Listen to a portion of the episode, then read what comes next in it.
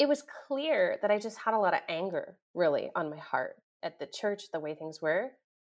And, you know, a lot of them were like my parents' age and older, and they didn't need to give me the answer. They saw I was just seeking what the truth was. And I really believe, and this is something I, I repeat in my book over and over, that those who seek will find.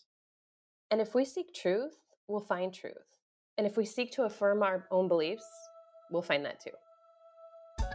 Hello and welcome.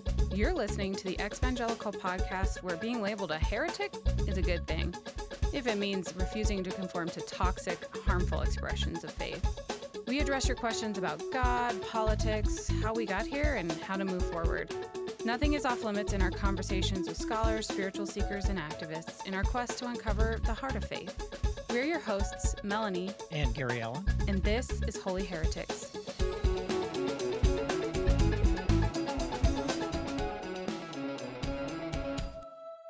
Before we get started, we have something brand new that we wanted to tell you, our listeners, about first.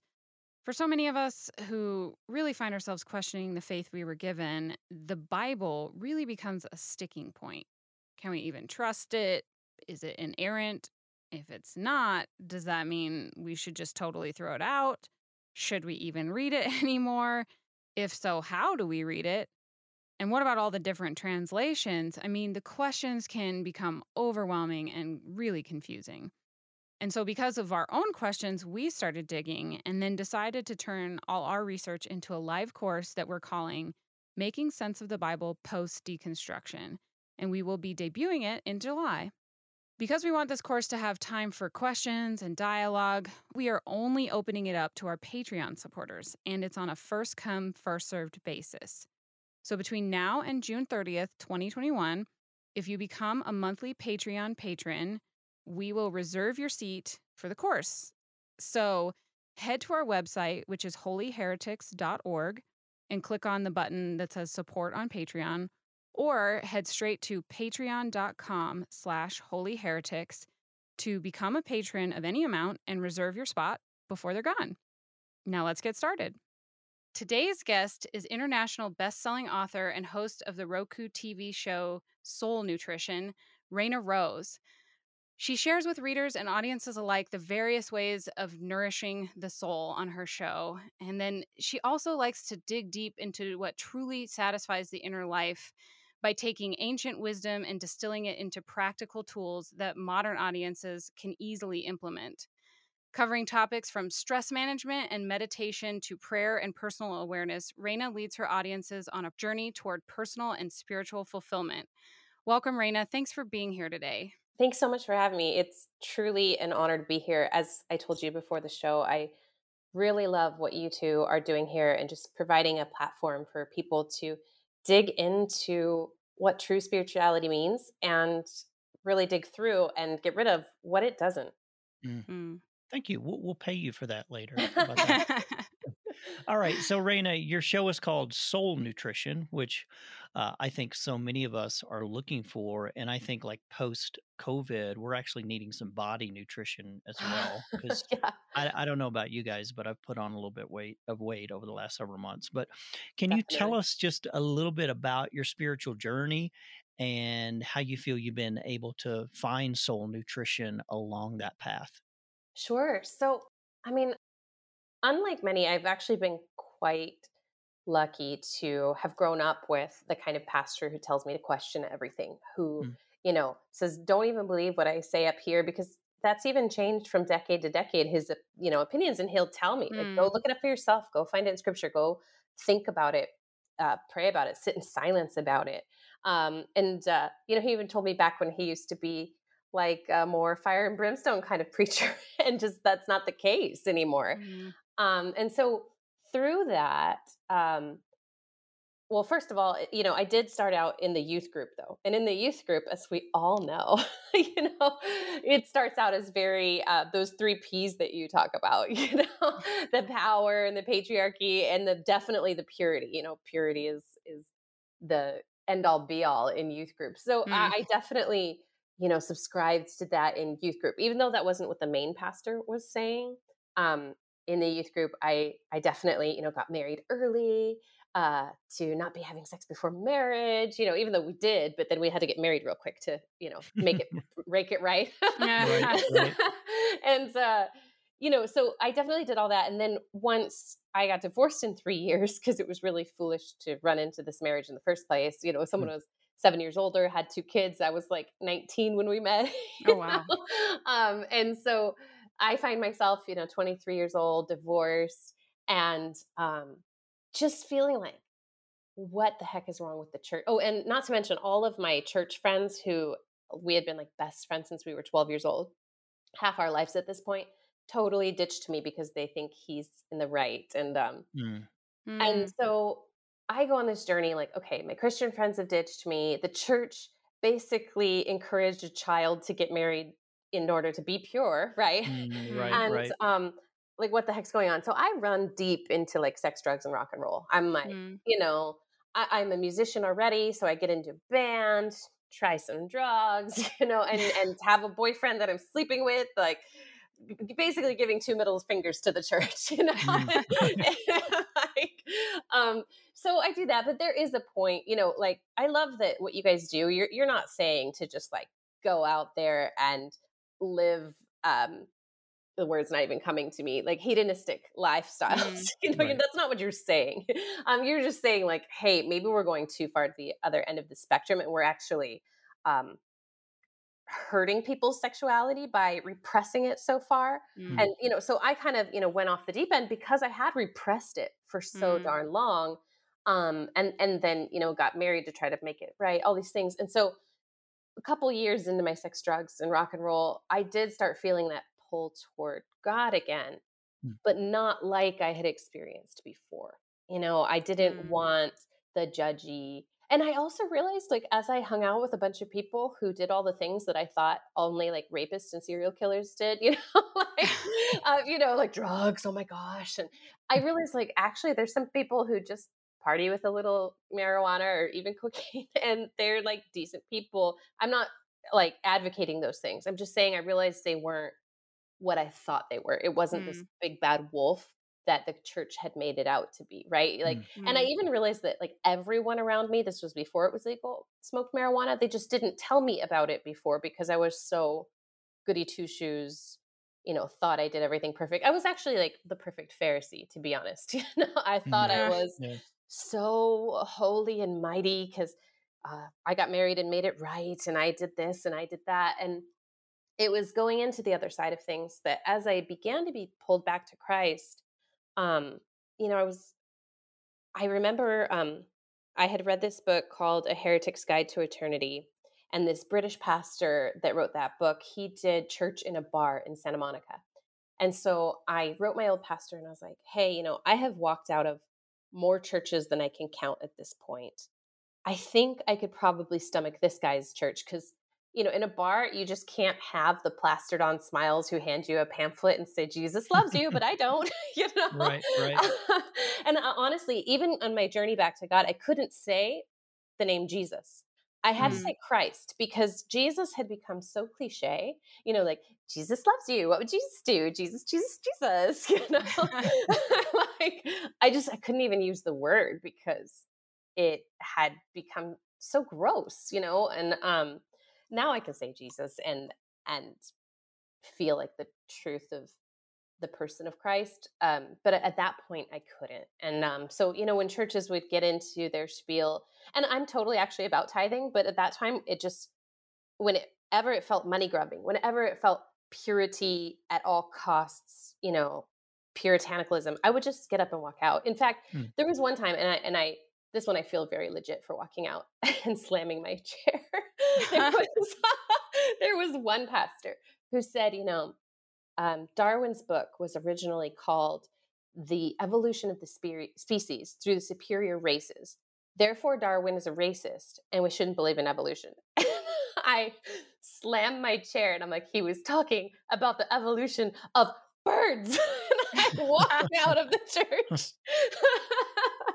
because to me, that's the kind of thing that makes anyone any follower of christ any person who like is even truly following the person of jesus and and the the characteristics the person who sat in that church and repeated that pastor's really ignorant statement makes everybody look stupid. You know, when you start saying Darwin is a racist, and then someone says he was talking about the races of birds, you know that? right, right. Um, so, all that said, I started, I went back to what they called by invitation only. It was called bio at the time.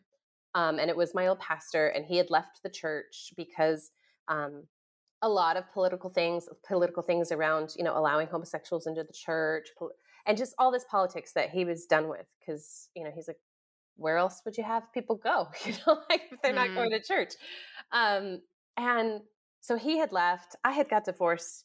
And then he started this little bio and when I asked him about the church in the bar, because he didn't know where that was. And um, so I went to this group and it was basically just meditation or contemplative prayer. I now know it as um, for about 30 minutes. And then the group just talked about things. And I was able to say all the semi heretical questions I had on my heart that would have mm. me either kicked out or a stern talking to about the correct boxed answer, you know, in right. other churches.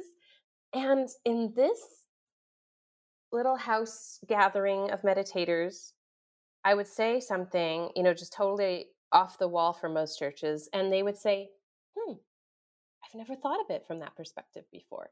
Hmm. And just let me you know, it, it was clear that I just had a lot of anger really on my heart at the church, the way things were. And, you know, a lot of them were like my parents' age and older. And they didn't need to give me the answer. They saw I was just seeking what the truth was. And I really believe, and this is something I, I repeat in my book over and over, that those who seek will find. And if we seek truth, we'll find truth. And if we seek to affirm our own beliefs, we'll find that too. Mm-hmm. That's really good. Mm, yeah. Um, a question I've had is what what what do you mean when you use the word soul? Because I think a lot of people have different ideas of that. So for you, what exactly does that word mean? And and what does it really mean to nourish our souls? Yeah, so I, I get into that quite a bit in the book, kind of, you know, what we've called soul in the past. And I, I kind of narrow in on the idea that we get from Thomas Merton and Richard Rohr talks about it a lot, and that's the true self, right? And um, you know, we've got this ego-driven false self that is what do you do? How much do you make? What do you drive? You know, or even uh, how pure are you in the church? Mm. And mm. you know, did you wait until marriage? And we've we've got this ego-driven self, which is even a lot of the church, sadly, um, perhaps even more so. And then we've got our true self in God, in Christ, the part that, you know, whether we believe the Bible as, which most monks that I talk to say, you know, very little of the Bible is actually to be taken literally. It's it's mostly to invoke a feeling and to invoke, you know, new kinds of um a new heart towards people. Mm. And you know, Rohr talks about it all the time that Jesus never got angry at sins of weakness like purity and things like that he got angry at sins of the heart like hatredness and hard-heartedness mm. and so it's really getting into that true self and that change of the heart that soul change perhaps that is the soul and so yeah to define the soul i think would be to lose it so and yeah. that's kind of a roundabout way of, just of describing it to you but i think as close as we could get would be the true self and finding who we are stripped of ego, stripped of title, stripped of all these things that we define ourselves as. Mm-hmm. Um, and then I also, uh, you've read the first portion of the book. You know, I started out with the parable of the four wives, where there's like this Tibetan king who has four wives, and oh, they yeah. represent, you know, the body and the mind, or um, and your money and all these possessions, and the last one's the soul, who he's, you know, neglected this whole time, and it's the only one that continues with us. And so, just mm-hmm. as we put titles and uh, ego driven purity or power or money or whatever as who we are we that's how we would often define ourselves that soul that true self the only part that continues on the only part that is fine even if all those parts are stripped away um would be your soul or your true self mm. i like that Hey, we reference your book, uh, and it's called Sin Tastes Good Nourishing Your Soul in an Empty Calorie World. And it really kind of details your thoughts about how to nourish the soul and how to nourish kind of that the true self that that person that we were made by God and made in goodness, and yet we've, you know, kind of wrapped in all these egoistic uh, driven attachments. But I want to kind of talk about the the word in the title, sin, because honestly, for a lot of us who are deconstructing faith, you know, we hear the word sin and we're like, oh gosh, here we go. You know, or the church people are telling me how bad I am, but I don't think that's really what you mean by it. Um, so, can you talk about the word sin and maybe the, the, how the concept has been weaponized to either get us to fall in line or from fear based, and maybe explain just a little more about what you mean by the word sin and why sin tastes good? Sure. So, sin, and I I say I redefine it, and that doesn't mean I'm giving it a new definition, but simply reminding people what sin means. And it, it simply means to miss the mark. And I think the church historically has put all this guilt and shame on top of sinning, where if we take the guilt and shame away, we can say, yeah, I missed the mark. I didn't hit the target that I was aiming for. And we don't have to feel bad about that. Um, and, you know, we see Jesus when especially in sins of weakness um not sins of the heart that you know someone's caught in adultery and he says to everybody okay which one of you hasn't missed the mark ever? And, mm. and nobody can do it. I mean and jesus could throw the, th- the stone um and chooses not to. And so sin you know if it's just missing the mark i give an example in the book of you know if you've ever been to camp or i did it in like junior high pe where we tried archery and you know how hard it is to hit the mark the very first time you pick up the bow, right? You're like struggling to get the little two forks on the string and then like aim it correctly.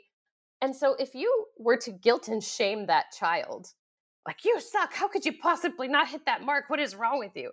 The child, right? The, the child will walk off the field and say, I suck at this and never try again. Mm and that's what we do in christianity. That's what we do in religion in general. It really doesn't matter if you're talking about christianity or islam or it, eh, we we shame because it's honor and shame right? Anyone mm-hmm. who doesn't perfectly hit a mark the first time especially.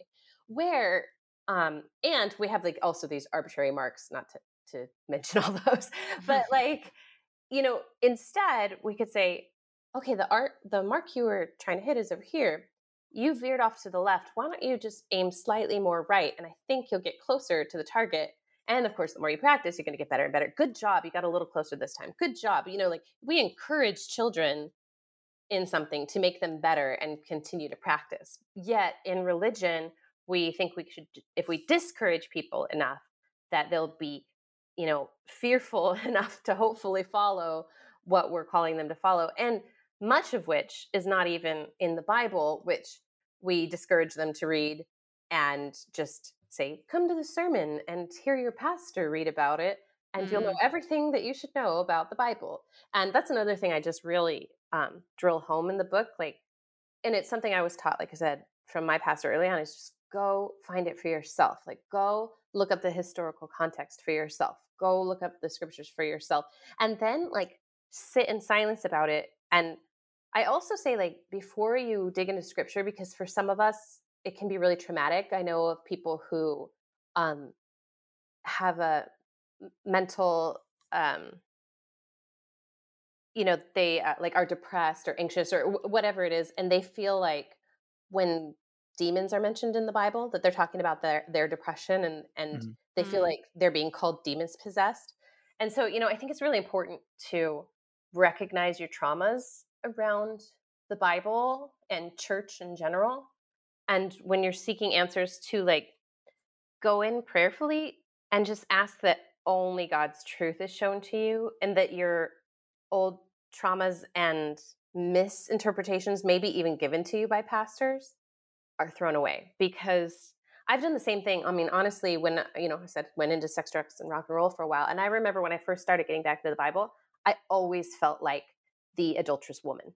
I was mm. always the one that was luring men into being tempted forever and ever. And down to Sheol. you know, like mm. um, that's how I saw myself in the scriptures. And so, you know, I wish at that at that point I didn't have many mentors around me or anything, and I wish I kind of had someone to tell me, like, but it's not there to shame you and condemn you. You know, that's not who you are unless you choose to be. Um, so don't feel condemned when you read this that you are the adulterous woman because you're not. God has, you know, we get to be Christ's reflection because, you know, and there's there's a lot of simplifying of that in the church, but you know, it's it's all to give us life more abundantly, not less. And I feel mm-hmm. like so much of the church and so much of sin and religion and how we define sin and and doing good works is to give us less life where god you know jesus says he came to give us life and give it to us in abundance um you know that's a fullness of life and that so roundabout to what is sin it's just missing the mark and mm-hmm. yeah if we can just learn from our missing the mark like i missed the mark financially for instance like I should have bought a house in Austin when I had the chance, and I did several years ago. And I've learned from that. Like it's turned into a boom town, you know. Like uh, or I learned about Bitcoin like back in 2016, 2017.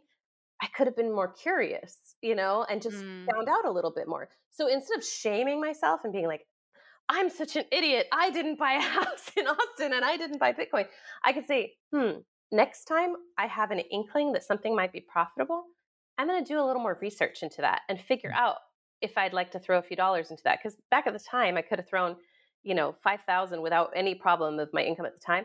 I'd be a billionaire now, you know. So this is just in dollars and cents, you know. But right. instead of beating myself up about it, which we tend to do in the church, I could just learn from it and say, next time I see something that looks interesting and profitable, I'll do a little more research. Mm. And so that's that's the difference between like shame and guilt and just I didn't hit this mark. I'm gonna correct my aim. I'm going to learn from mm. my mistakes. Mm-hmm. A lot of that sounds like um, growth mindset from Dr. Carol Dwight, I think is her name. It's been a while since I read her book. I don't know if you've heard of that, but she talks a lot about how we're all raised with the opposite of a growth mindset. Yeah. And, and I can't even remember what the opposite of a growth mindset is, but like it's just that you have to be perfect from the beginning. And growth yeah. mindset is just how do I learn from this? And we don't like see failure as like the end of the world and a reflection on our character. You know, mm. we just see it as like, I made a mistake. Absolutely. Um, and I think, uh, just to your point right there, I think in the church, we tend to just go to such extremes, you know, in mm. everything. Mm.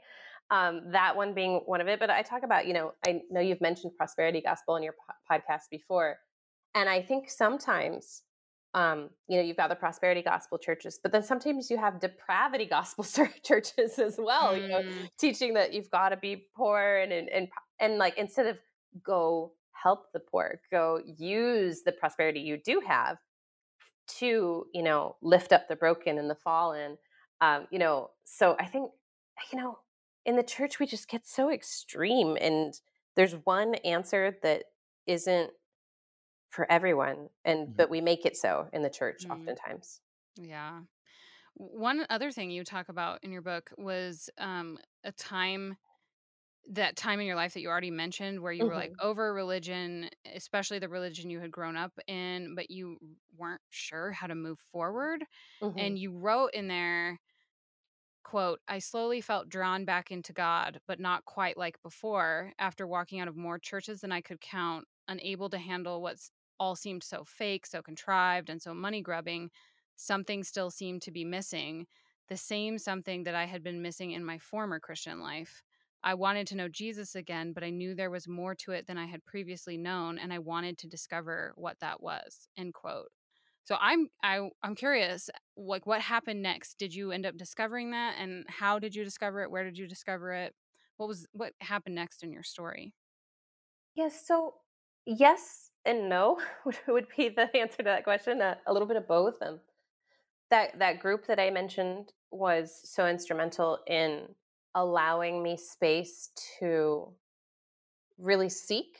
Um, and I think you know I mentioned that uh, I do keep falling back on that verse: "Those who seek will find." You know whether that's truth or um, our own beliefs. but it gave me that time to seek and i feel like we don't give that in the church you know and mm-hmm. so i have found this um and, and so I, i've actually been really really fortunate to travel around the world most of my life and, and even especially in the last decade um, i even lived uh, in several countries and traveled all around the world and so i got to go to a lot of different churches and i have to say i've only really found this true give people space to seek Christ in three churches one in uh, the one that I was at in Southern California, the other in Flagstaff, Arizona, and another in Geneva, Switzerland. Mm-hmm. But the rest, uh, for the most part, and, and it's sad, and I haven't been to every church in the world, so sorry if, if yours is, is a good one. Oh, actually, no, one in Reno, Nevada, uh, just mm-hmm. recently, just the other day, uh, I went to this church and it was uh, you know, they were talking about how Reno, Nevada used to be the second least churched um, city in the nation. And now it's still in the top 10, but it's moved down. And I told the pastor, I said, you know, normally that wouldn't bother me because I do think that there's plenty of places that are very churched and actually moving the kingdom of God backward because mm. the church is the ones that people are like, if that's what it looks like to be a Christian, I want nothing to do with it. Mm. Um, but this particular church I went to in Reno, actually just this Sunday, um, is another one that's really all about like let's show each let's show we're Christ's children by the way we love each other, not the way we judge each other, not the way we're perfect, um, but by being loving and and seeking Him by loving one another and loving God. Mm-hmm. Um, so yes, I found it in many ways personally, and I want to mention, and I say this in the book, you know, I, I joke with a dot dot dot that you know i discovered contemplative prayer and mysticism and time with christ that was more real than me touching the computer in front of me right now and it was always like that forever and it just got better and better and i'm like just kidding because that's not that's not reality that's not life uh, that's not um anything in this world it doesn't just you know you think about the stock market like sure it constantly goes up over time but there's dips in there, you know, and there can be like mm-hmm. long dips. And I think we need to look at nature, look at life, look at business, and know that that this is the way of things. And our relationship with God is going to be like the ocean waves. Like they're gonna, it's going to go in and it's going to go out. He's going to feel, feel, not be distant. It's going to feel close. And I think in like this Christianity Inc. world that we have contrived, and you know, we spoke a little bit about certain conferences that are created to create emotions to make you feel a certain thing mm. That you know if we're not having this spiritual high of a conference that makes you cry and makes you jump up and down that we're not close to god um but that's just simply not true you know even mother teresa talks about having dark nights of the soul that lasted years where she didn't feel that god was close at all mm. um and so i think we I I can say like, oh sure, I found it, but in the same breath, I want to very much say that like we find God in one way, and then He wants to reveal like a newness of Himself to us, mm-hmm. and it will mm-hmm. seem when we're seeking the one way we found God, like if the only way we've ever found God was in like the worship services where they tell you to stand up and tell you to jump around and then they tell you to cry you know like um if that's the only way we've ever found god and then he wants us to seek us in a new seek him in a new way we may not feel him in the jumping around mm, you know right. yep yep and well, so yeah uh-huh no i was just i love what you said there about the kind of the organic nature of spirituality mm-hmm. that it's not just all moving up and to the right um, yeah. at the, all the time it's also not necessarily um, staying in the darkness that in, in for the most part, it's probably both happening at the same time. You know, I mm-hmm. mean, I think about the season that we're going through right now in, in the Northern Hemisphere, where obviously the light is winning, the days are getting longer, the days are getting warmer, and yet, at least here in Colorado Springs, it's going to snow tomorrow, you know? Yeah. and so you have this balance and this tension of feeling God's presence or or feeling like you are on a road towards spiritual transformation at the same time you're also probably going to be dealing with with times of darkness and disillusionment and deconstruction and it's probably incredibly incredibly normal for all of us to just simply accept that as as a normative ex, uh, expression of, of Christianity. And I want to I want to kind of dovetail on that and ask you a question. Um, you know, we talked about sin and that word being a little bit triggering for us. Well, mm. if if sin is triggering, then the the big C word, church, is probably even more triggering, whether it be from past trauma or from abuse or from just feeling like you're on the outside of church looking in. So, um, you, you talk a lot about, you know, this whole notion of being uh, spiritually nourished. Well, what if that nourishment can't be found in church? What mm. if you don't trust the church to be the source of that nourishment? Um, is it still possible to nourish your soul outside of institutional Christianity and outside of the church? You know, I would almost argue that it would be hard to only nourish your soul with inside, especially institutionalized church. Mm. Um, you know, that definitely works for some. And it's, we talked about that kind of post traumatic church syndrome for others. And um, in my book, I talk, I talk about, um, you know, we have privilege walks uh, where if you've ever seen a privilege walk, they put them on a like a football stadium and have everybody at the field goal line. And you'd say, you know, if you've never skipped a meal uh, unintentionally, basically just because you couldn't afford it, step forward.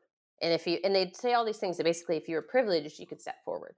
Mm-hmm. And after you know twenty questions or so, some of these kids are halfway down the field, and others are still at the starting line. And then they say, "All right, race to the end."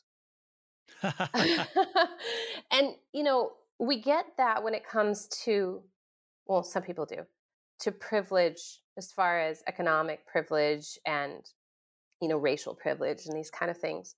But there's also a spiritual privilege.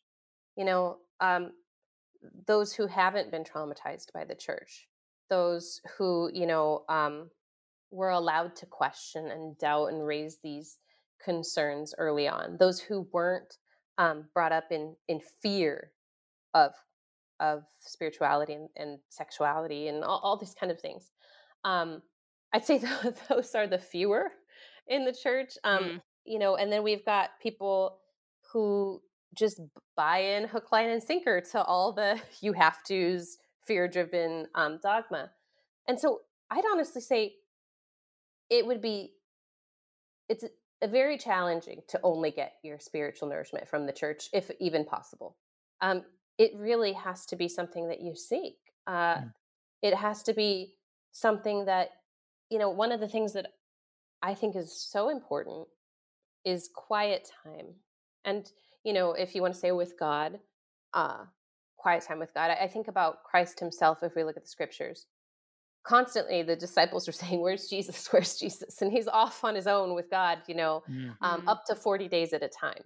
And i think if if christ himself couldn't walk this earth without spending a good amount of time just in silence with creator god how in the world do we think that keeping these busy lives with these busy schedules and never stopping to think about anything that we could nourish our soul it's it's kind of like you know um, you know, these ultra marathon runners, they like eat Snickers bars as they're running and stuff like that. Mm. you know, like you can't do that forever. You can do it for one ultra marathon, but you have to like sit down and mm. eat a meal.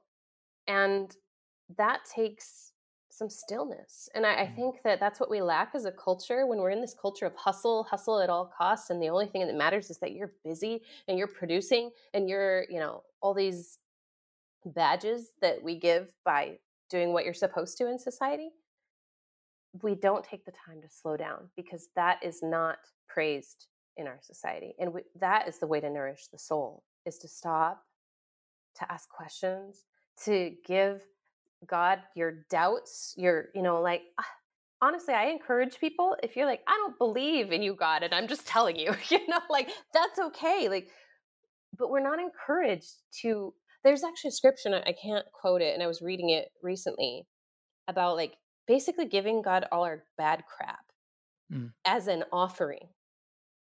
You know, and we are not taught. We're taught to give him our praise and to give him our, you know, all the glory and yada yada. Mm. But we're not taught to give him our doubts, to give him our concerns, to give him our anxieties, to give him all the bad crap that we hold on to because we're not taught to give him that as an offering. Um, for him to give us the peace, you know. And so, uh, to your question, Gary Allen, no, I, I, I don't even think it's healthy to get your spiritual nutrition from only from the church. Mm-hmm. So I guess what I'm curious about as as I'm hearing you respond is like it sounds like so much of what we were taught would be our spiritual nourishment honestly has fallen short for a lot of us. We've we've started saying, you know, I don't feel like I'm getting much nutrition from attending a church service and raising my hands when I'm told to and listening to a sermon that's exactly 35 minutes long, not a second longer, um, and hearing a special song and then going home and having a Bible study every morning where mm-hmm. I just read the same things over. You know, like it's it's the stuff that like we, we're I think so many of us are just going if this isn't it then what else is there? And I I as someone who was raised in that evangelical world don't even know where to look um, for different types of spiritual nourishment. So, or even what other kinds of practices there are. So, if you had to recommend just one practice to someone who hasn't given up the idea of God or, or the divine, but who does struggle with the idea of prayer or reading the Bible or attending church or even listening to church online because of coronavirus, like what would what would one practice be that you would recommend?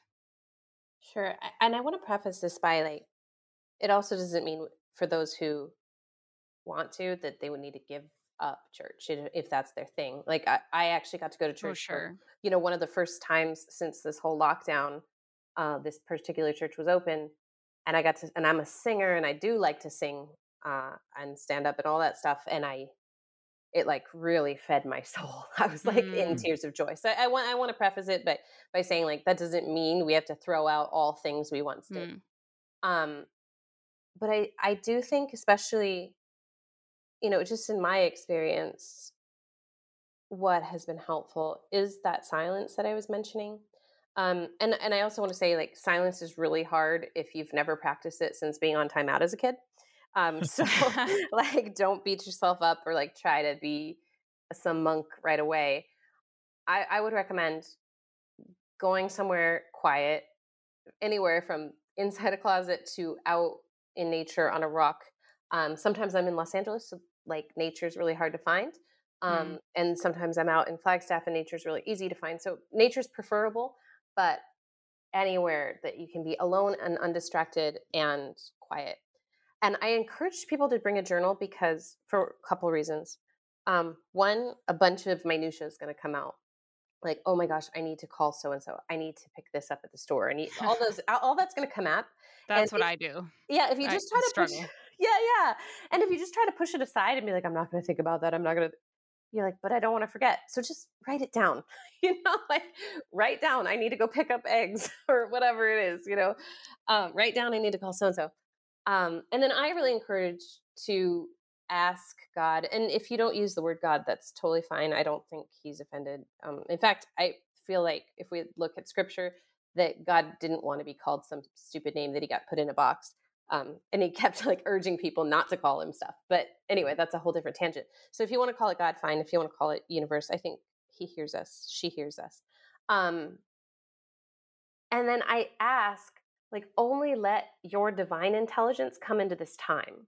Like, don't let it be stuff I've heard out in the world or, you know, ideas that society has put in my head. Like, allow this to be that divine intelligence that I can only hear when I slow down. And so that just helps because what happens a lot of times when creativity or, um, I believe, you know, if we think about a God of cre- creation, that He's created us to be creative beings. And so that creativity comes up in these silent times. And when we haven't kind of believed that God will keep, you know, just our societal norms and all that from coming into our heads, something will pop up, maybe an idea, maybe something to go do, maybe a new thing to think, uh, maybe something new about ourselves that's mm. actually kind and loving and, and maybe like something about worthiness and we'll brush mm. it aside because we will think no that's not god that's just my own thoughts mm. um, and so that's why I, I recommend you know like kind of just preface it with like god keep my own thoughts out keep thoughts from society out so that whatever does come up you can trust mm. um, and just enjoy those times of silence enjoy some nature if you and if it only lasts for two minutes it's okay come back mm. and do it another two minutes another day but it's when we get still and quiet that uh, even if you're not religious when you get still and quiet creative ideas come up. That's just what happens like that's how mm. we're created to be. Um, and and if you do if you are still pursuing god and christ like this is where healing can come up. This is where um, new thoughts and um, just a, a, different kind of journey can begin. Mm. I love your message because I think it points to the fact that most of us have grown up on fast food religion mm-hmm. and we have just been eating at McDonald's for most of our spiritual lives and you know Ruth's Chris Steakhouse is just over there and we've never been told we could go in there and so we've we've lived in a very emotionally manipulative surface level anti-intellectual kind of disembodied um, faith that really hasn't given us the the meat to to truly nourish our soul and mm. I think those practices you just referenced are, are really critical, especially for some of us who have never even tried to have a direct experience with God, um, to mm. never even tried to sit down and be still and just invite a conversation. And I was actually talking about this with my spiritual mentor last week. And I was telling him, like, you know what? My mind just continues to go. Like, mm-hmm. when I mm-hmm. try to meditate, I, I can't stop. And so, what is one practice or one simple thing that I can do to just begin the process of of being still, being silent, and and you know hoping one day to even get to a place of contemplation and meditation. And I loved what he told me. He said, "You know what? Your mind is like a a, a toy top or a, a mm-hmm. spinning top. It's it wants to continue moving. It wants to continue spinning. Just let it. Let it mm-hmm. sit over there." Let wind it up and go. Okay, go have your fun, little mind. But I'm going to focus uh, primarily just on my breath and mm-hmm. just breathing and feeling the air come all the way into my body and then releasing it. And you mentioned the name of God, and I think it's Richard Rohr who says this, who says the the very word Yahweh is mm-hmm. a simple breath. It's the breath in Yahweh. Yeah. Yahweh. And that's one meditative practice that I have tried to to really establish in my life is like, okay, when I don't know how to pray, when I don't know how to experience God, I'm going to pray Yahweh. Breathe in the breath of God and the name of God and, and breathe God out.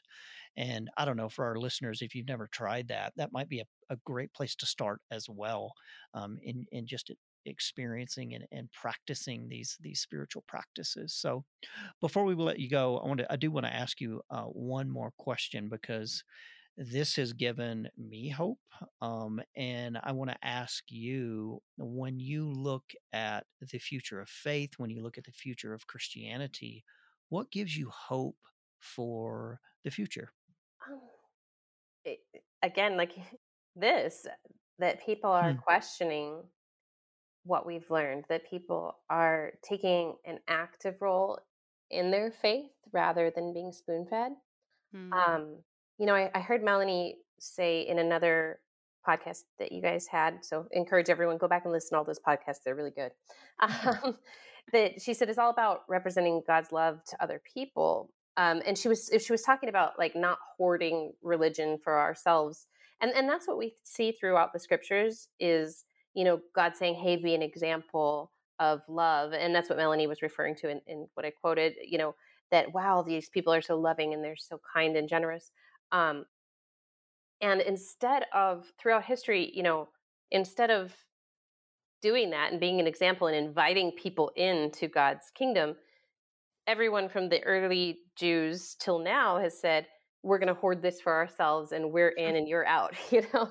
Um, mm-hmm. and so this awakening that people are just kind of saying hey this is what's going on. We are doing the same thing that they've done throughout scripture and saying we're in you're out we're doing the right thing you're doing the wrong thing we have a monopoly on religion um, and heaven the, the fact that people are asking those questions without doing what also is historically common just fully going to what I did, like the whole sex, drugs, and rock and roll. Let's like give two middle fingers to the church. Um, there, there's a hey, we still want this, but we want true purity. We want a more pure version of faith, not not connected to sex or anything like this, but we want to come in a spirit of love.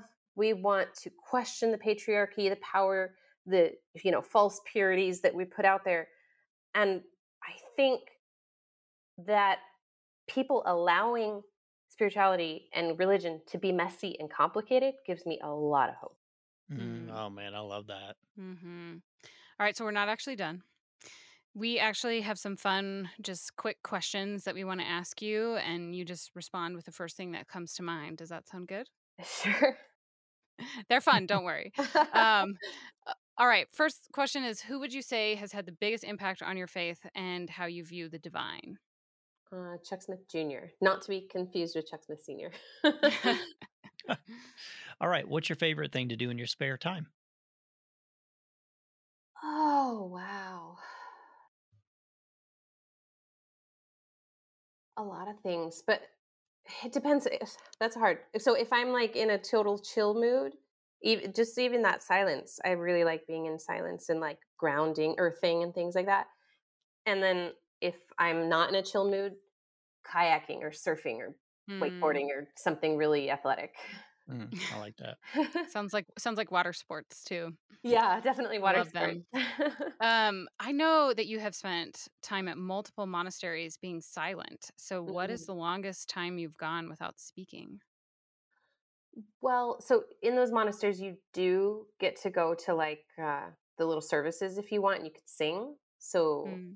I mean, I've done like like six or seven days there where I'm not like actually speaking to anyone. I might sing. Mm. Actual silence, like just not speaking, probably like two days. I feel like that would be very tough. yeah, yeah, exactly. I don't know. I'm an introvert. Like I, I think I could dig it. I, I, could I could be a monk on certain levels. Um, all right. So you mentioned you've been all over the world. Uh, what's one of your favorite places you've ever been to, and why?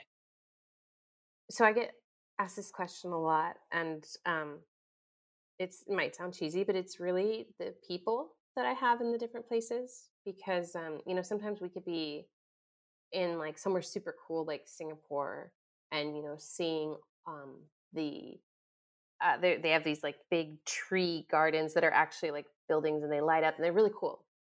But when you don't have your people there, that it's not that cool. So like my actual places that I I have people that I really love are like Monaco and south of France, um, the western side of the United States, and Chile uh, down in South America.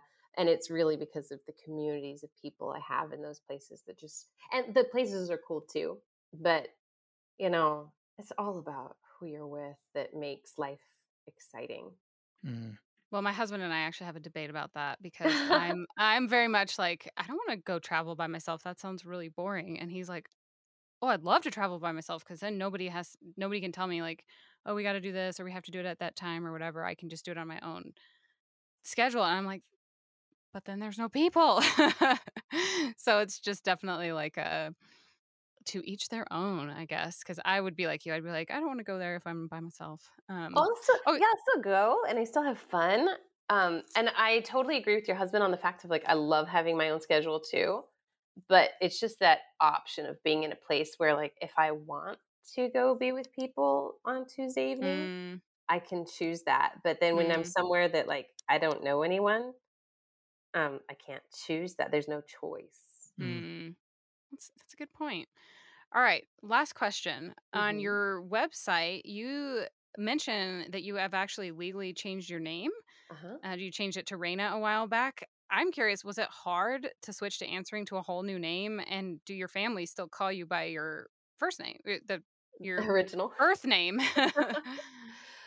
um, it wasn't hard to start answering to Rayna. In fact, I so I had been singing. I like did some semi-professional singing in like demos in Toronto and stuff years ago under Rayna.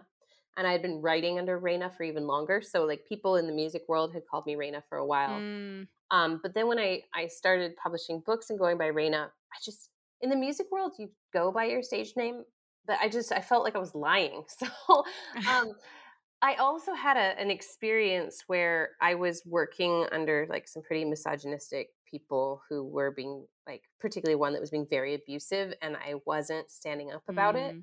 And when I decided to make the legal change, I said, you know what, Melissa played small and didn't want to make waves and didn't speak up because she didn't want to lose her job. But Rayna stands up for justice even in the face of loss. Mm. And if I can't stand up for justice in the face of losing a job, how will I stand up for justice in the face of nations or whatever I may be called to in the future? And so it mm. really was like putting a line in the sand that I'm going to change this legally and that's why I've told you like there's been guests on my that I've brought on the show intentionally and I've thought I might lose my show for this but hmm. this is the right thing to have on hmm. you know and hmm. so um yeah one it was cute my dad when uh I first changed it he called up and it's spelled R E I N A and so he called up and he's like hey Rihanna you know? and he was trying you know and so he still sometimes calls me Liz, which is like a shortened version of Melissa. Mm. Um, my grandma has a hard time changing. My mom tries to change too. Like everybody's like put in the effort and been supportive. And you know, I even um, Rabbi Daniel Lapin, he endorsed my book, and you know he he talked to me about like the significance of changing the name in, in the Jewish culture, like how important mm. that is. And so you know, it's for the most part been really encouraging. Some I did have one person say like, why'd you change your name? Or you have something to hide? Or you're in the mafia? oh. but uh, for the most part, it's been encouraging. That's, That's awesome. We know my wife is potentially going to be changing her name. She's a part of a monastic vowed community, and and when she goes through all of the vows over several years, there's an opportunity for her to be given a new name, which is you know pretty common in mm-hmm. in the monastic tradition. But wow, that's the one thing that has been really troubling for myself and for our kids. Like, wait, mama's going to get a new name? what, what's it going to be? Like, we've only known her as this. So I love that. It's a fascinating mm. story. Mm-hmm. Hey, this is, uh, Rayna, this has been incredible. And uh, thank you so much for, again, your message and your book and your show. Um, for anyone who's interested in learning more, where can they find out more about you and your book and, and of course, your television show? Yeah, so you can find out a lot on Re- rayna-rose.com. Again, that's R E I N A rose.com. Um, I'm pretty active on Instagram. I try to get on there, maybe read book expert excerpts. Um, all my social medias are Rayna Rose TV now, so pretty easy to find. My YouTube is that. I even lead um, on my YouTube. There's like some how to get into contemplative prayer and I kind of like lead people into it and stuff. Mm. Um, so yeah, a lot can be found again anywhere on socials, uh, Rayna Rose TV or Rayna-Rose.com. Um, and I love when people contact me. You know, if you have questions about what you heard today or contemplative prayer or just you know the church as a whole, uh, reach out. I love having these conversations. That's oh, awesome. and my book can be found on Amazon. Sorry, it's uh, oh. Sin Tastes Good. Uh, and if you just put in Sin Tastes Good, Rayna Rose, it'll pop up. Um, it's on Amazon. You can buy the hard copy or the Kindle. And also, if you have Kindle Unlimited, it is free right now, as of right now.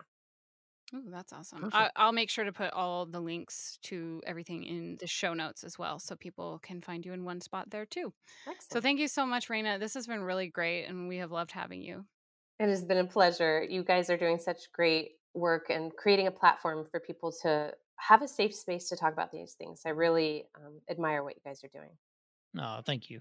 Her book is called Sin Tastes Good Nourishing Your Soul in an Empty Calorie World, and you can find it wherever books are sold.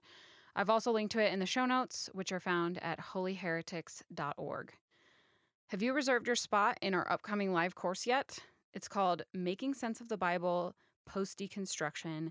And it's all about how we, as non scholars and non theologians, can make sense of a Bible if we no longer believe it's inerrant and completely authoritative and a rule book.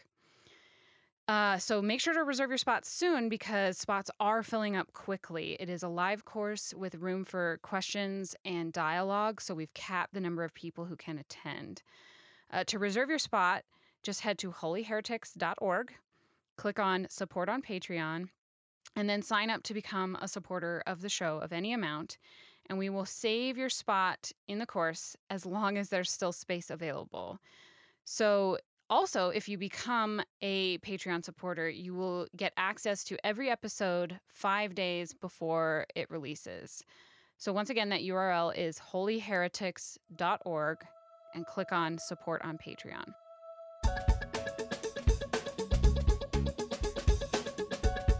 This episode was produced by the Sophia Society. Music is by Faith and Foxholes, and sound engineering is by Joshua Mudge.